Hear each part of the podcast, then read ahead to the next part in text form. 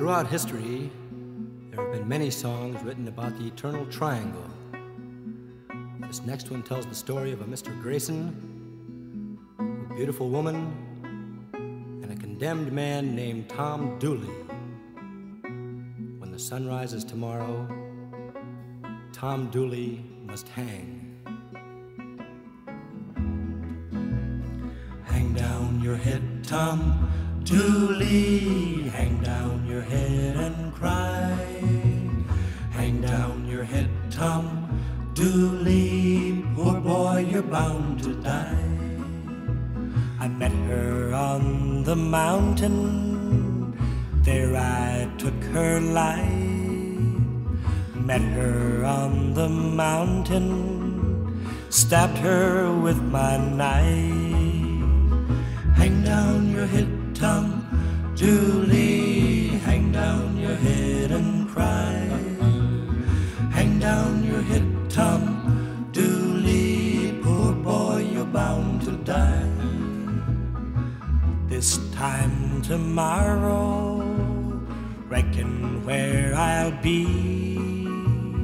Hadn't it been for Grayson, I'd have been in Tennessee. Well,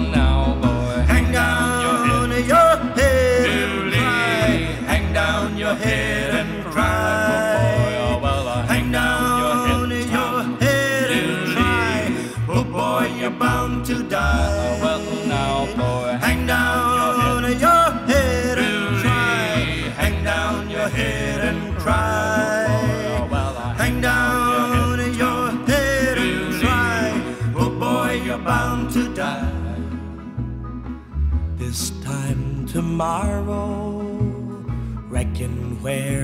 be.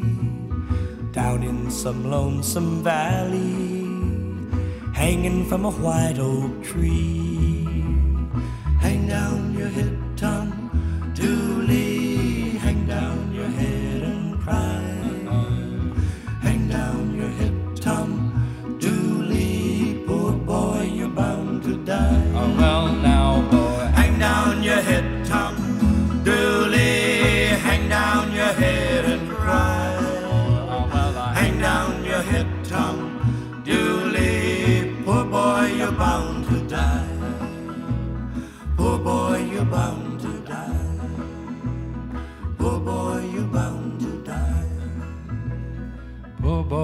Bound to die. Tom Dooley from the Kingston Trio's phenomenally successful debut album from 1958. And the Kingston Trio are still performing. This Wednesday, in fact, at the Kravis Center, along with the Brothers Four and the Limeliters, had the opportunity to speak with members of the current lineup of the Kingston Trio Mike Marvin, Tim Gorelangton, and Don Marovich. Gentlemen, welcome to WLRN. Thanks for having us, Michael. Thank you. Now that hit Tom Dooley was over 60 years ago, and and the last original member of the Kingston Trio passed away last year, I believe, Bob Shane. And you are the official Kingston Trio band. Is there any connection you have to the original members? Yes. Um, yeah, we Tim and I have a real intimate com- connection. Don a little less so, but um, all of us. Don sort of because of his Limeliter uh, history. Um, the Limeliters were as much a part of the whole folk music movement as anybody. You asked me what my connection was. Um, Nick Reynolds was my cousin, and and when I was a teenager, he and Joan Reynolds uh, took me in. The Kingston Trio was a part of my life from the time I was 12 years old until about 15 minutes ago, and um, still is.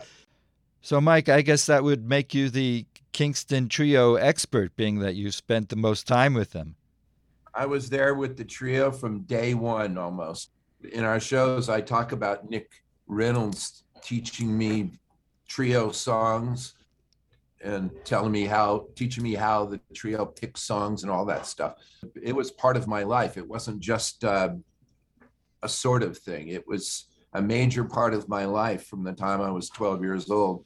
And even though I was in the movie business for a long, long, long time, the Kingston Trio was always omnipresent in my consciousness. So you must have been as surprised as Dave Guard, Nick Reynolds, and Bob Shane as the success of the band. Yes, because when I I remember bragging to kids in high school, I went to high school in Truckee, California. Uh, you know, uh, my cousin's in a band called the Kingston Trio, and they go, "What?" Same thing they do now, but. Uh, and then it was about a year later after I had touted these guys, um, I was in Tahoe City down at the beach. We were all water skiing, and a guy walked out with a copy of Life magazine uh, out on the pier, and he said, "Hey, is this your cousin?" And there he was on the cover of Life magazine. And mm-hmm. it, when that Life magazine cover happened, it was like a skyrocket lit up. I mean, the the song had already been a hit for a long, long time, for I guess about seven or eight months. But when it came, when that Life magazine cover happened, they went into the stratosphere and stayed that way for the next six or seven years, eight years. Well, the trio released 19 albums in their 10 year career there. It made Billboard Top 100, 14 of which ranked in the top 10 five of which hit number one spot, four of the group's LP charting among the 10 top selling albums for five weeks in November December of 1959.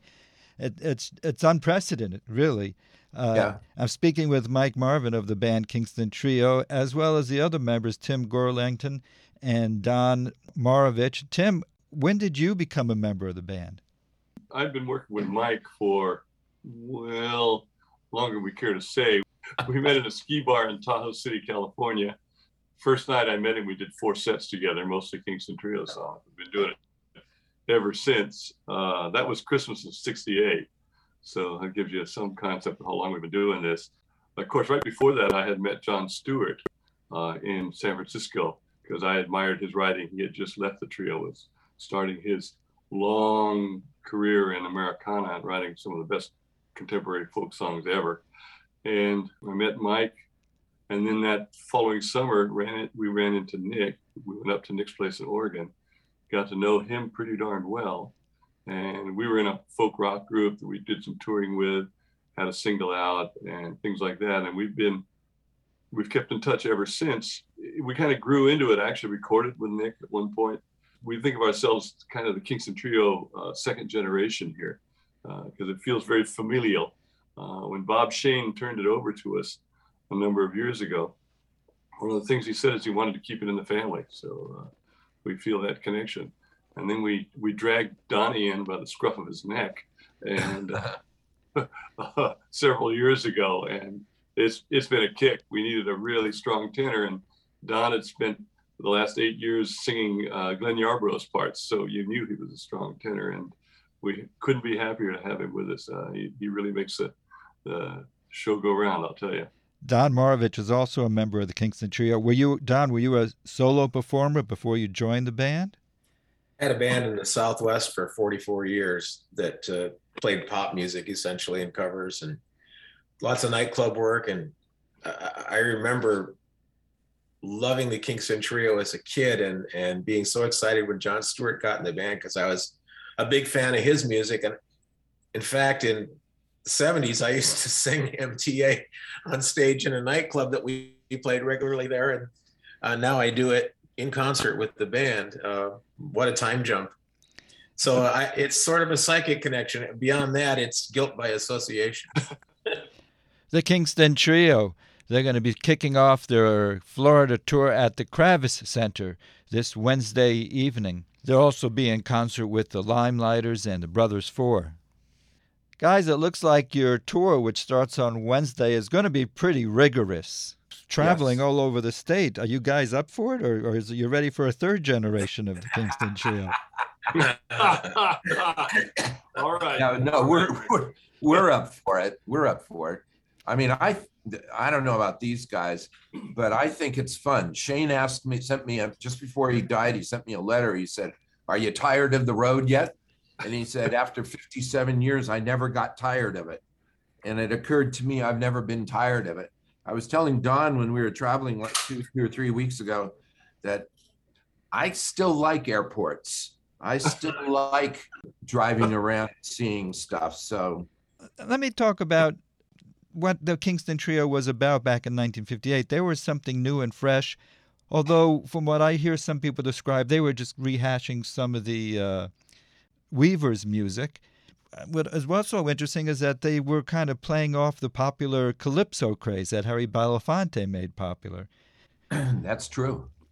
Well, speaking of the Weavers, uh, they always thought the Weavers were just the greatest folk group ever. When they when they finally get to, got to see them uh, early on, they would Nick was almost reduced to tears. They were so good. Uh, he he used to say at concerts he'd say, "Yeah, the Weavers were our favorite folk group. We used to do a lot of their material." And Bob Shane would say, "We used to do all of their material." Well, let's take a little music break here. This is again the original Kingston Trio from the 1958 groundbreaking album. Here is Fast Freight.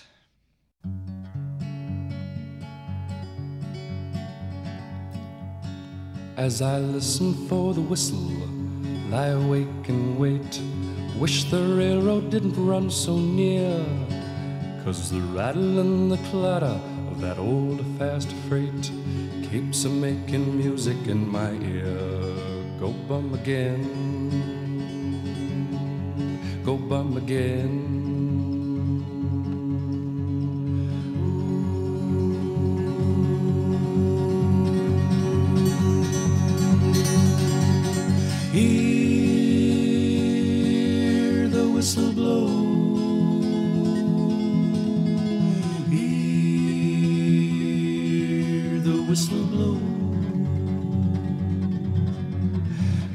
Clack, clickety clack, the wheels are singed with the railroad track. Well, if you go, you can't come back. Well, if you go, you can't come back. Well, if you go, you can't come back. If you go, you can't come back. If you go, you can't come back. Well, I wouldn't give a nickel for the bum I used to be. Work as hard as any man in town. I got a pretty gal, she thinks the world of me. Man, it'd be a fool to let her down. Go bum again. Go bum again.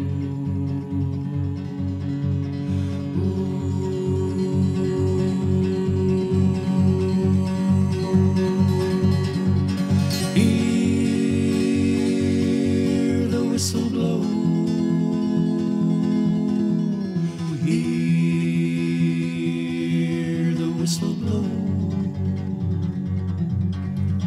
Clickety clack, clickety clack, the wheels are singing with the railroad track. Well, if you go, you can't come back. Well, if you go, you can't come back. Well, if you go, you can't come back. If you go, you can't come back. If you go, you can't come back. Every night I listen, wonder if it's late. In my dreams, I'm riding on that train. I feel my pulse beating with that old fast freight. And thank the Lord I'm just a bum again. Go bum again.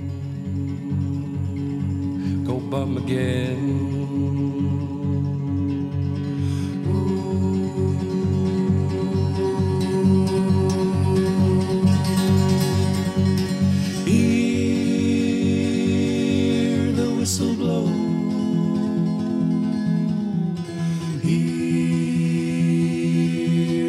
Whistle blow. Clickety clack, clickety clack, the wheels are singing with the railroad track. Well, if you go, you can't come back. Well, if you go, you can't come back. Well, if you go, you can't come back. If you go, you can't come back. If you go, you can't come back.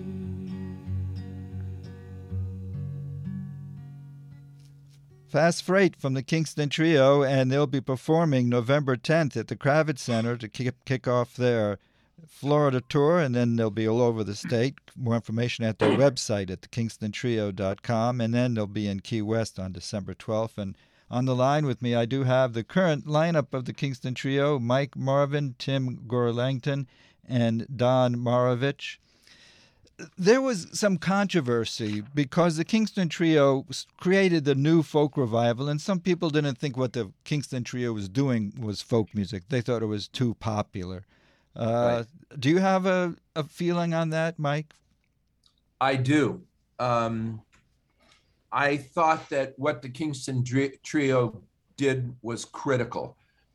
The Kingston Trio opened up the world, it opened up the United States, it opened up America to the whole concept of storytelling songs.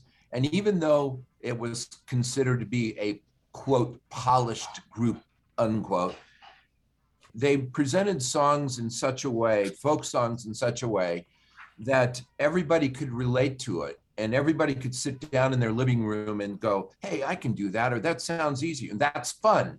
And these songs ended up in in campfires and living rooms all over the United States.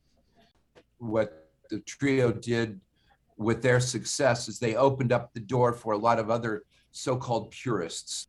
I think that commercial uh, sound that the trio created was critically important to the explosion that folk music happened from 58 to 66. A good point along in there is the fact that they opened up new venues that other groups could follow along. And they, they pioneered the college concert tour, practically invented the college concert tour. Yes. Because people became interested in that acoustic music, they began opening up their ears to other kinds of acoustic music. And so a lot of the traditional performers started getting some really good work riding that wave of interest. Uh, even somebody like Doc Watson uh, once said that the Kingston Trio showed us what it was all about to go back to our roots and bring this stuff up uh, to the public. Uh, a lot of a lot of traditional performers give the, the, trio credit for opening people's ears to their music and offering them lots of work in in, in the wake of the folk boom, or as Don calls it, the folk scare. in, the, in the late 50s, the early 60s.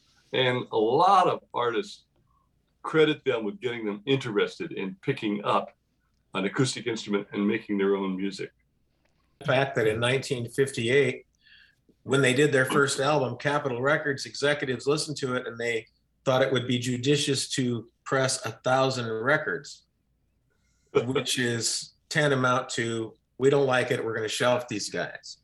And it Tom Dooley, which is an incredibly accessible song to anybody. It has two chords, a simple melody, and a nice story zoomed to number one thanks to some DJs in Salt Lake City who were playing it. And all of a sudden, the album went to number one, and every record executive in the country was looking for their version of a popular folk group that they could put out there. So they opened a lot of doors for a lot of aspiring folk musicians through this chance happening, if you will. Well, not only can you credit the Kingston Trio to the boom in popular folk music, but also the interest in traditional folk music. The song Tom Dooley is actually an old song. Where did they first hear it? I understand that it was uh, on an interview afternoon at the Purple Onion that another folk singer was doing the song, and they a version of the song, and Dave Dave was really interested in it, and they researched the uh, thing in the Lomax book, and came up with their own version of it and told the story. So it was just one of it's a traditional it's the folk process where you hear something somebody's doing and then you make it your own. So it was almost a almost a catch as catch can that it came up and on that serendipity. But there you are. The rest is showbiz history. Now speaking to the Kingston Trio, who's going to be doing shows throughout Florida, starting Wednesday evening at the Kravis Center in West Palm Beach what was the original? What was the magic of the original trio? What what what did they have that that made them special? Well, there were a lot of things. Uh, first of all, they were the first. They were originals. you know, the trio was the biggest group in the world right up until the Beatles came. Uh, the, when the trio came out, suddenly boys in the United States were cut, buzz cutting their hair. Everybody was wearing striped shirts and uh, penny loafers with white socks. It was a cultural thing that happened. And other groups like the Beach Boys copied them and started wearing striped shirts. And don't forget the button down collars. And the button down collars. Yes. Look, Right, when sure. the when Peter, Paul, and Mary came out, everybody didn't go around and start wearing goatees. When when the Limeliters came out, everybody didn't go around wearing suits and ties. And you know, when Dylan came out, everybody didn't walk around with their hair like he combed it with dynamite.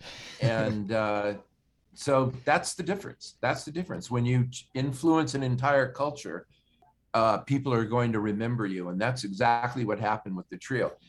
I couldn't, I can't imagine what it would be like to be on top of the charts and then having a band from over the sea come and take over. Was there any animosity toward the Beatles? No, no. As a matter of fact, um, I tell the story in our show of, of the trio driving to their last show in England, or one of their last shows in England. They're driving up to the theater, and there's about three or four hundred screaming girls waiting in line. And Nick, Bob, and John were pretty happy about that because that wasn't something they usually saw. But what they didn't realize is when they got to the theater, those girls were there for their opening act, and that opening act was the Beatles. I'm speaking with Mike Marvin, Tim Gorelangton, and Don Marovich of the Kingston Trio. So you guys are having fun. This is this is fun for you guys. Well, that, that's the essence of the sound too. One thing we always admired most about the trio is, and everybody did, was that they were having fun. They didn't come on the stage having fun. Uh, we we found an early review from the San Francisco Chronicle, uh, 58 or 59, where the reviewer, I love this quote. He said, "They tumble on stage as though they had just been interrupted in the middle of their own private party." And that's they brought a party on stage and they spread it around the room and it was an inspiration to see that and it's something that we try very hard to recreate because we love playing this music we love playing with each other and making this music on stage it's a kick believe me michael That's Tim Gorelangton of the Kingston Trio. I'm going to play one more song. Thank you, Tim, Mike Marvin, and Don Marovich. The Kingston Trio kicking off their Florida tour this Wednesday at the Kravis Center in West Palm Beach, along with the Brothers Four and the Limeliters. Here's one more song, a monster hit for the Kingston Trio, the MTA. Thanks, gentlemen. And I appreciate you taking time to talking to us. thank, Thank you you. mike Thank you, Michael. These are the times that try men's souls. In the course of our nation's history, the people of Boston have rallied bravely whenever the rights of man have been threatened. Today, a new crisis has arisen. The Metropolitan Transit Authority, better known as the MTA, is attempting to levy a burdensome tax on the population in the form of a subway fare increase. Citizens, hear me out. This could happen to you.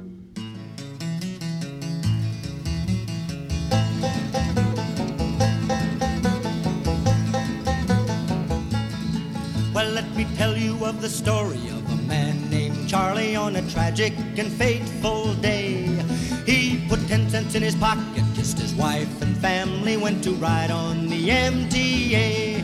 Well, did he ever return? No, he never returned, and his fate is still unlearned. What a pity. He may ride forever neath the streets of Boston. He's the man who never returned. Charlie handed in his dime at the Square station and he changed for Jamaica Plain. When he got there, the conductor told him one more nickel. Charlie couldn't get off of that train.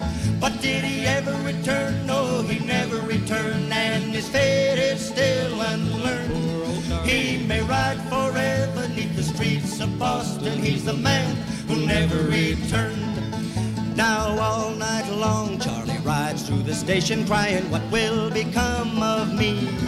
How can I afford to see my sister in Chelsea or my cousin in Roxbury? But did he ever return? No, he never returned, and his fate is still unlearned. He may ride forever neath the streets of Boston. He's the man who never return. Charlie's wife goes down to the Scollay Square station every day at quarter past two. And through the open window, she hands Charlie a sandwich as the train comes rumbling through. But did he ever return? No, he never returned, and his fate is still unlearned. He may ride forever neath the streets of Boston. He's the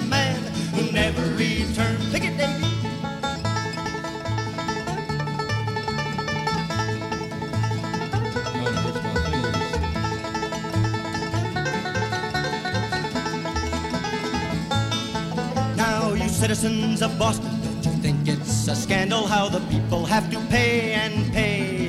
Fight the fare increase, vote for George O'Brien, get for Charlie off the MTA. Or else he'll never return, no, he'll never return, and his fate is still unlearned. Just like Paul He may ride forever neath the streets of Boston. He's the man who never returned. He's the man